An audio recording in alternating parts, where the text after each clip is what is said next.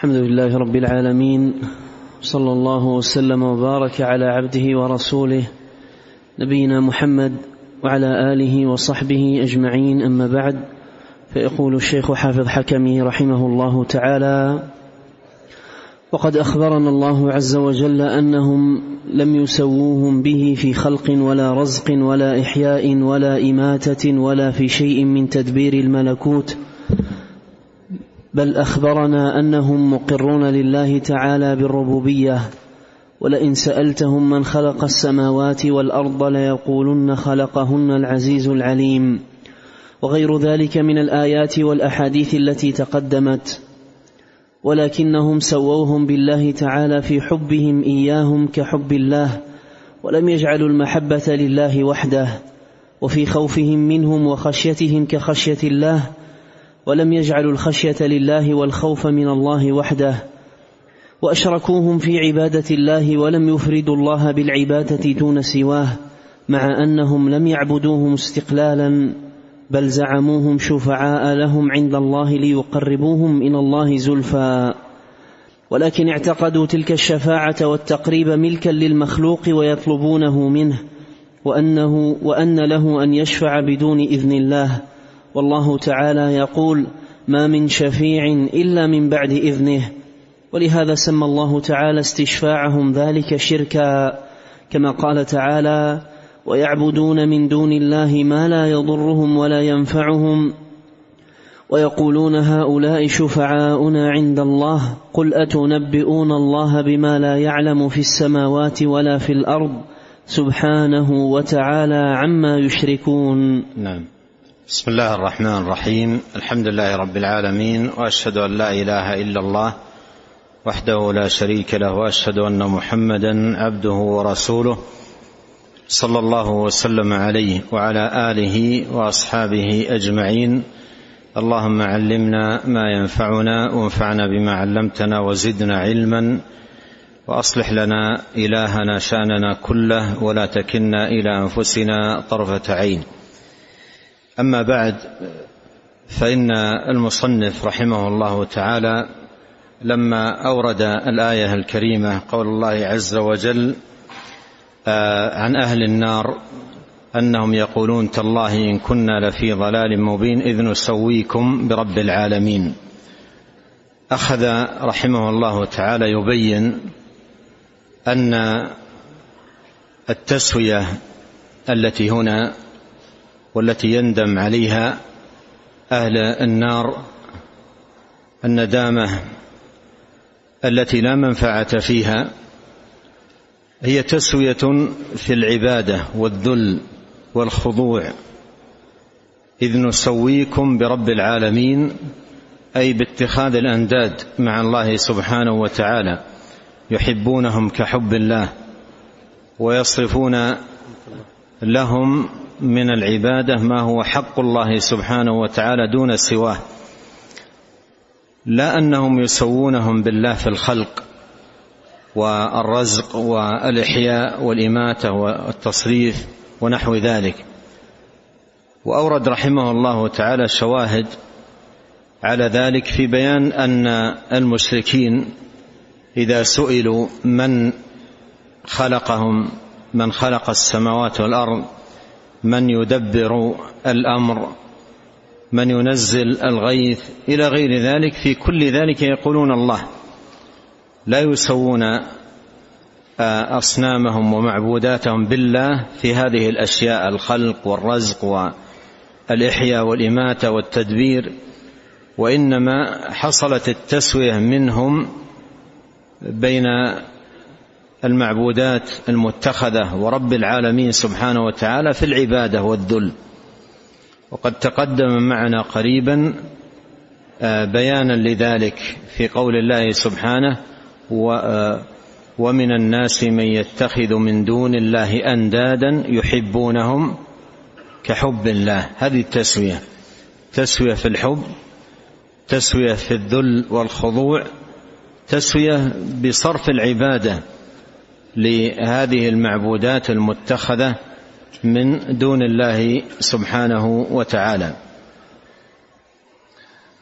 ثم إن هؤلاء كما تقدم لا يعتقدون في المعبودات المتخذة أنها تخلق وترزق وتملك وتدبر لا يعتقدون فيها ذلك. وإنما يقولون الله وحده هو المتفرد بذلك. فإذا قيل لهم لم إذن تعبدونها وتدعونها وتستغيثون بها وتلجؤون إليها يجيبون بأن هذه الأشياء اتخذوها شفعاء لهم عند الله تقربهم من الله زلفى. ما نعبدهم إلا ليقربونا إلى الله زلفى. وهذا المعنى واضح في الآية الكريمة التي ساق رحمه الله تعالى ويعبدون من دون الله ما لا يضرهم وما لا ينفعهم ويقولون هؤلاء شفعاؤنا عند ما لا يضرهم ولا ينفعهم ويقولون هؤلاء شفعاؤنا عند الله ويقولون هؤلاء شفعاؤنا عند الله. فوقعوا في الشرك من هذه الجهة. يتجهون إلى هؤلاء بالدعاء والرجاء والسؤال والطلب ويزعمون أنها تشفع لهم عند الله. ومعنى تشفع لهم عند الله أي تملك الشفاعة الابتدائية عند الله سبحانه وتعالى بدون إذن من الله. تعالى الله عما يشركون سبحان الله عما يصفون. وهذا الاعتقاد بحد ذاته شرك هذا اعتقاد الاعتقاد بحد ذاته شرك. من يعتقد في مخلوق ما ايا كان أنه يملك الشفاعة الابتدائية عند الله سبحانه وتعالى بدون إذن الله هذا من الشرك المبين. من ذا الذي يشفع عنده إلا بإذنه؟ من ذا الذي يشفع عنده إلا بإذنه؟ ولا تنفع الشفاعة عنده إلا لمن أذن له. الحاصل أن هذا من الشرك المبين أن يعتقد في شخص ما ايا كان أنه يملك آه، الشفاعة الابتدائية عند الله سبحانه وتعالى بدون إذن الله. والقرآن في آيات كثيرة مبطلة لذلك. مثل ما جاء في سورة سبأ قال الله سبحانه وتعالى قل ادعوا الذين زعمتم من دون الله لا يملكون مثقال ذرة في السماوات ولا في الأرض وما لهم فيهما من شرك وما له منهم من ظهير ولا تنفع الشفاعة عنده إلا لمن أذن له. نعم. قال رحمه الله تعالى فجمعوا في ذلك بين الشركين الأول عبادتهم إياهم من دون الله عز وجل. أعد قراءة الآية الأخيرة. كما قال تعالى ويعبدون من دون الله ما لا يضرهم ولا ينفعهم ويقولون هؤلاء شفعاؤنا عند الله. قل أتنبئون الله بما لا يعلم في السماوات ولا في الأرض؟ سبحانه وتعالى عما يشركون. نعم انتبه في الآية على أمرين آه، يستدل بهذه الآية عليهما رحمه الله تعالى. الأول ويعبدون من دون الله والثاني ويقولون هؤلاء شفعاؤنا عند الله. هذان نوعان من الشرك هذان نوعان من الشرك وقع فيهما هؤلاء المشركين. نعم. قال رحمه الله تعالى فجمعوا في ذلك بين شركين الأول عبادتهم إياهم من دون الله عز وجل والثاني جعلهم الشفعاء بدون إذن الله عز وجل. قال الأول عبادتهم إياهم من دون الله كما في الآية ويعبدون من دون الله يعبدون من دون الله أي يدعونهم يستغيثون بهم يذبحون لهم ينذرون لهم يصرفون لهم أنواعا من العبادات. هذا شرك. والآخر قال رحمه الله تعالى جعلهم شفعاء بدون إذن الله. جعلهم شفعاء بدون إذن الله. وهذا مأخوذ من قوله سبحانه وتعالى ويقولون هؤلاء شفعاؤنا عند الله. ما معنى قول المشركين هؤلاء شفعاؤنا عند الله أي أن لهم من الشأن والقدر والمكانة والمنزلة أن أنهم يملكون الشفاعة عند الله ابتداء لمن شاءوا. يملكون الشفاعة عند الله ابتداء لمن شاءوا أي بدون إذن الله سبحانه وتعالى. بدون إذن الله سبحانه وتعالى. وهذا شرك أكبر. هذه العقيدة بحد ذاتها شرك أكبر ناقل من الملة. من اعتقد في في مخلوق ذلك حتى وإن لم ي وحتى وإن لم يدعه ويذبح له وينذر مجرد اعتقاده في هذه العقيدة يكون وقع في شرك أكبر ناقل من الملة. من ذا الذي يشفع عنده إلا بإذنه. ولا يشفعون إلا لمن ارتضى. كم وكم من ملك في السماوات لا تغني شفاعتهم شيئا إلا من بعد أن يأذن الله لمن يشاء ويرضى. هذه العقيدة الشركية أبطلها الله سبحانه وتعالى في آه، القرآن في مواطن كثيرة جدا. من ذا الذي يشفع عنده إلا بإذنه. ولهذا جاء القرآن ببيان أن الشفاعة ملك الله. قل لله نعم الشفاعة جميعا. قل لله الشفاعة جميعا. الشفاعة ملك الله سبحانه وتعالى هو الذي يملكها. هو الذي يملكها فيأذن بها لمن شاء. ويقبلها سبحانه وتعالى ممن شاء. ولهذا من من الناس حتى وإن شفع له لا تنفعه الشفاعة والقرآن جاء بهذا في مواطن. فما تنفعهم شفاعة الشافعين.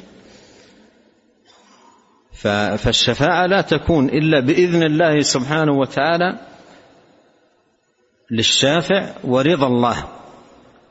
سبحانه وتعالى عن المشفوع له ولا يرضى إلا عن أهل التوحيد عز وجل.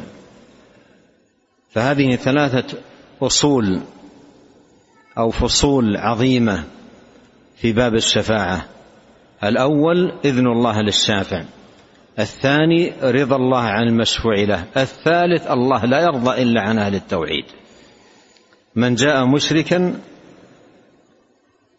ولقي الله سبحانه وتعالى مشركا ما تنفعه الشفاعة ما تنفعه الشفاعة حتى ولو كان الشافع من أعظم الناس جاها عند الله سبحانه وتعالى. وتأمل في هذا الباب آه الله سبحانه وتعالى لم يتخذ من عباده خليلا إلا اثنين إبراهيم ومحمد عليهما الصلاة والسلام. قال صلى الله عليه وسلم إن الله اتخذني خليلا كما اتخذ إبراهيم خليلا. وفي الغالب إذا ذكر إبراهيم عليه السلام يقال خليل الرحمن لأن الله اتخذه خليلا. تأمل ما جاء في صحيح البخاري عن نبينا عليه الصلاة والسلام قال يلقى إبراهيم أباه يعني يوم القيامة. يلقى أباه أي يوم القيامة فيقول لأبيه ألم أقل لك لا تعصني؟ الآن جاء الحساب ألم أقل لك لا تعصني؟ فيقول أبوه الآن لا أعصيك. الآن لا أعصيك. لكن هل ينفع الآن لا أعصيك؟ انتهى دار العمل. دار العمل انتهت. دار الحساب لا تنفع فيها توبة ولا وعد ولا غير ذلك. قال الآن لا أعصيك. فيقول إبراهيم الخليل عليه السلام يا رب ألم تعدني ألا تخزني يوم الدين؟ وأي خزي أخزى من أبي الأبعد؟ ألم أقل لك لا, لا تخزني يوم الدين؟ وأي خزي أخزى من أبي الأبعد؟ فيقول الله سبحانه وتعالى انظر الآن هذه الشفاعة من إبراهيم لأبيه. فيقول الله سبحانه وتعالى إني حرمت الجنة على الكافرين. إني حرمت الجنة على الكافرين. هذا خليل الرحمن عليه السلام. والمشفوع له من؟ والده. فيقول الله له إني حرمت الجنة على الكافرين. ثم يقال لإبراهيم عليه السلام انظر يعني إلى جهة والدك فينظر وإذا بذيخ. الذيخ ذكر الضباع يتحول والده صورته على صورة ذيخ قال في الحديث فيؤخذ بقوائمه ويلقى في النار. فيؤخذ بقوائمه ويلقى في النار. الحاصل أن الشفاعة ملك الله سبحانه وتعالى وهي لا تنفع إلا بإذن من الله سبحانه وتعالى للشافع ورضا عن المشفوع له ولا يرضى سبحانه وتعالى إلا لأهل التوحيد. والكفار كما دلت الآية الكريمة آه، التي مرت معنا اخرا دلت على أنهم وقعوا في نوعين من الشرك. العبادة لهذه المعبودات المتخذة يدعونها ويذبحون لها وينذرون لها ويصرفون لها انواعا من العبادات والنوع الثاني اعتقادهم فيها أنها تملك الشفاعة عند الله بدون إذن الله سبحانه وتعالى. ويقولون هؤلاء شفعاؤنا عند الله. نعم. قال رحمه الله تعالى وقال تعالى ألا لله الدين الخالص والذين اتخذوا من دونه أولياء ما نعبدهم إلا ليقربونا إلى الله زلفى. هذه حالهم مع الأصنام المتخذة يقولون لا نعتقد فيها أن أنها تخلق وترزق وتحيي وتميت لا نعتقد فيها ذلك هذا كله لله. بل, بل نعتقد أنها هي نفسها مملوكة لله ولهذا في تلبيتهم في الحج ماذا يقولون؟ لبيك لا شريك لك إلا شريكا هو لك تملكه وما ملك. كان عليه الصلاة والسلام إذا سمعهم في هذه التلبية في الحج كان إذا سمعهم يقول لبيك لا شريك لك إذا أرادوا أن يقولوا إلا شريكا هو لك يقول قد قد. يكفي يعني لا لا تكملوا الناصح عليه الصلاة والسلام. إذا قال لبيك لا شريك لك قبل أن يقولوا إلا شريكا ولك يقول قد قد. يعني يكفي. لا تكمل الكلام الذي بعده. هذا شرك وتنديد. يقول إلا شريكا هو لك. تملكه وما ملك. انظر ماذا يقولون. تملكه وما ملك. هو ما يملك يقولون. ما يملك شيئا. أنت الذي تملكه. إذا لماذا تتخذونه ندا مع الله وتصرفون له حق الله سبحانه وتعالى؟ يقولون كما جاء في هذه الآية الكريمة ما نعبدهم إلا ليقربونا إلى الله زلفى. ما نعبدهم إلا ليقربونا إلى الله زلفى. نعم. قال رحمه الله تعالى وقال تعالى وما نرى معكم شفعاءكم الذين زعمتم انهم فيكم شركاء. نعم يعني أي في هذا يقال لهم يوم القيامة أين شركاءهم أين شركاؤكم؟ الذين اتخذتم اتخذتموهم في الدنيا معبودات من دون الله. أين هم؟ نعم. قال رحمه الله تعالى وأيضا فقد أخبرنا الله تعالى أنهم إنما كانوا يعبدون معه غيره في الرخاء وأما في الشدة فكانوا يخلصون العبادة لله. هذه أيضا حالة عجيبة للكفار المشركين وهي توضح ان انهم أنهم في قرارة نفوسهم يعرفون أن هذه الأصنام ما تملك شيئا. ما ما تملك شيئا وإنما اتخذوها من أجل أن تقربهم إلى الله زلفى. فكانوا في حال الشدائد في حال الشدائد يخلصون الدين لله. مثلا إذا كانوا في الفلك واشتدت الأمواج والرياح وعاينوا الغرق يهتف بعضهم ببعض أخلصوا. بهذا اللفظ. أخلصوا يهتف بعضهم ببعض أخلصوا. وسياتي معنا حديث قريبا بهذا. أخلصوا لا ينفعكم إلا الإخلاص يقولون. لا ينفعكم إلا الإخلاص. فما يدعون ندا بل يفردون الله بالدعاء ويلحون عليه في طلب النجاة. ثم إذا نجاهم وخرجوا إلى البر سالمين رجعوا إلى الشرك واتخاذ الأنداد. مع الله سبحانه وتعالى مع أنهم جاءتهم في البحر موقظة عظيمة جدا موقظة عظيمة جدا. أخلصوا فيها دينهم لله سبحانه وتعالى لكن إذا رجعوا إلى البر ونجاهم الله سبحانه وتعالى عادوا إلى شركهم واتخاذهم الأنداد مع الله عز وجل. وهذا ذكرها الله سبحانه وتعالى في آيات. نعم. قال رحمه الله تعالى وأيضا فقد أخبرنا الله تعالى أنهم إنما كانوا يعبدون معه غيره في الرخاء وأما في الشدة فكانوا يخلصون العبادة العبادة لله. قال الله تعالى فإذا ركبوا في الفلك دعوا الله مخلصين له الدين فلما نجاهم إلى البر إذا هم يشركون.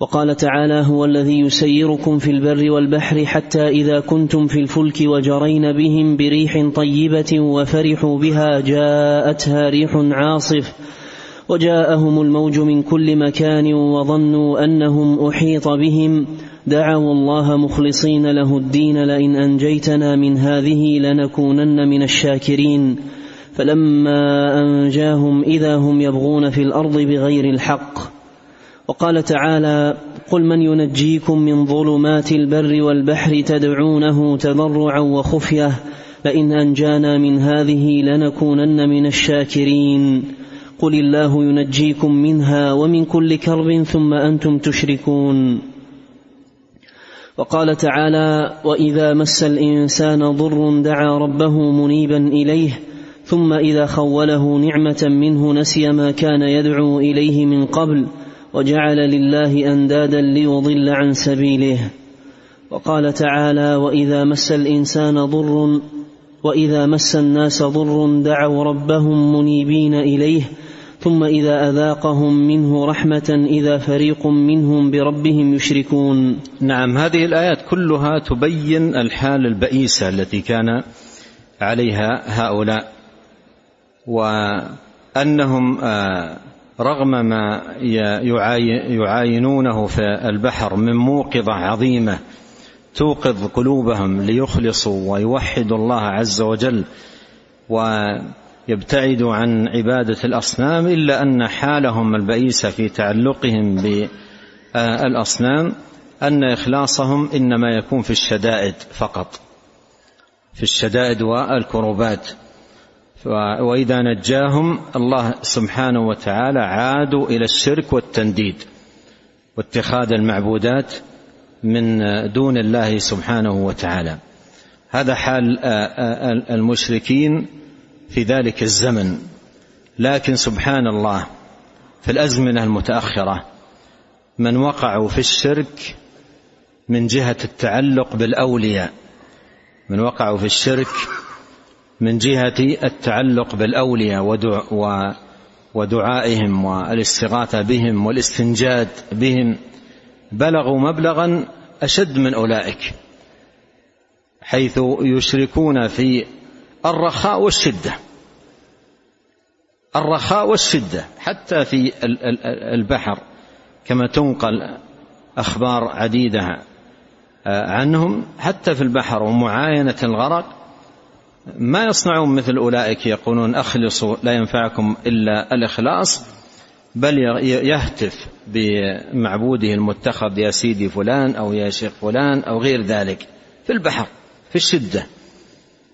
حتى مما قرأت مرة في الأخبار في في هذا الباب أن جماعة كانوا في في في سفينة ومعهم رجل صاحب سنة وصاحب هدى فكادت السفينة تغرق. فأخذ كل يهتف بشيخه والولي المتخذ عنده. وهذا يسمع من حوله كل يهتف بشخص. فمد يديه وقال يا رب أغرق أغرق فما على السفينة من يعبدك؟ فما على السفينة من يعبدك؟ يعني كل هؤلاء ملتجئين إلى ملتجئين إلى إلى غيرك. ملتجئين إلى غيرك. مصائب عظيمة جدا. مرة آه، يعني سفينة غرقت في في البحر. هذا من وقت قريب. ونجا قلة. ومات أكثر من كان على السفينة بسبب غرق غرقها. أحد الناجين قرأت له في إحدى الصحف يذكر أن واحدا من المتعلقين بأشياء في البحر من غوارب صغيرة وأحدهم كان في تلك الحال يهتف بشيخ. يهتف بشيخ من الأولياء المزعومين المتخذين من دون الله سبحانه وتعالى. قارن هذه الحال بحال أولئك الذين كانوا يقولون أخلصوا يعني في الشدائد لا ينفعكم إلا الإخلاص. فأولئك كان شركهم الأولون في الرخاء و آه، ويخلصون في الشدة وهؤلاء والعياذ بالله شركهم في الرخاء والشدة على حد سواء. نعم. قال رحمه الله تعالى وقال تعالى وإذا مسكم الضر في البحر ضل من تدعون إلا إياه فلما نجاكم إلى البر أعرضتم وكان الإنسان كفورا. وقال تعالى الآيات ها؟ الآيات. ما كتب الآيات؟ بلى. نعم. الآيات هذه هذه سبحان الله فيها إقامة إقامة الحجة على على هؤلاء الذين يخلصون في آه، الشدائد يخلصون في الشدائد ويشركون في الرخاء. يعني إذا كانوا في, في, في, في, في البحر واشتد بهم الخطب وعاينوا الموت أخلصوا. وهتف بعضهم ببعض أن أخلصوا. لا ينفعكم إلا الإخلاص. ثم إذا خرجوا إلى البر رجعوا إلى الشرك. فهذا السياق الكريم في سورة الإسراء في إقامة الحجة عليهم. قال الله سبحانه وتعالى وإذا مسكم الضر في البحر ظل من تدعون إلا إياه. ظل من تدعون إلا إياه. فلما نجاكم إلى البر أعرضتم. عن الإخلاص لله سبحانه واتخذتم الأنداد مع الله أعرضتم وكان الإنسان كفورا. انظر إقامة الحجة على هؤلاء. يقول الله سبحانه وتعالى تأملوا وأنتم في البر وقد نجوتم من الهلاك ونجاكم الله إلى البر سالمين. أفأمنتم أن يخسف بكم جانب البر؟ عدتم إلى الشرك. هل أمنتم أن يخسف بكم جانب البر. هذه واحدة. أو يرسل عليكم حاصبا ثم لا تجدوا لكم وكيلا. هذه ثانية. الثالثة أم أمنتم أن يعيدكم فيه تارة أخرى؟ فيه ما هو؟ البحر. أم أمنتم أن يعيدكم فيه تارة أخرى؟ يعني لحاجة من الحاجات لغرض من الأغراض. فيغرقكم بما كفرتم. ثم لا تجدوا لكم علينا به تبيعا. فأنتم لا غنى لكم عن ربكم طرفة عين ولا لحظة واحدة في البر أو في البحر في الليل أو في النهار في السفر أو في الحضر. لا غنى لكم عن الله سبحانه وتعالى طرفة عين لأن الأمر أمره والملك ملكه وكل شيء بيده سبحانه وتعالى. أمن يجيب المضطر إذا دعاه ويكشف السوء ويجعلكم خلفاء الأرض. أإله مع الله قليلا ما تذكرون. نعم. قال رحمه الله تعالى وقال تعالى قل أرأيتكم إن أتاكم عذاب الله أو أتتكم الساعة أغير قل الله؟ أرأيتكم أي أخبروني. نعم.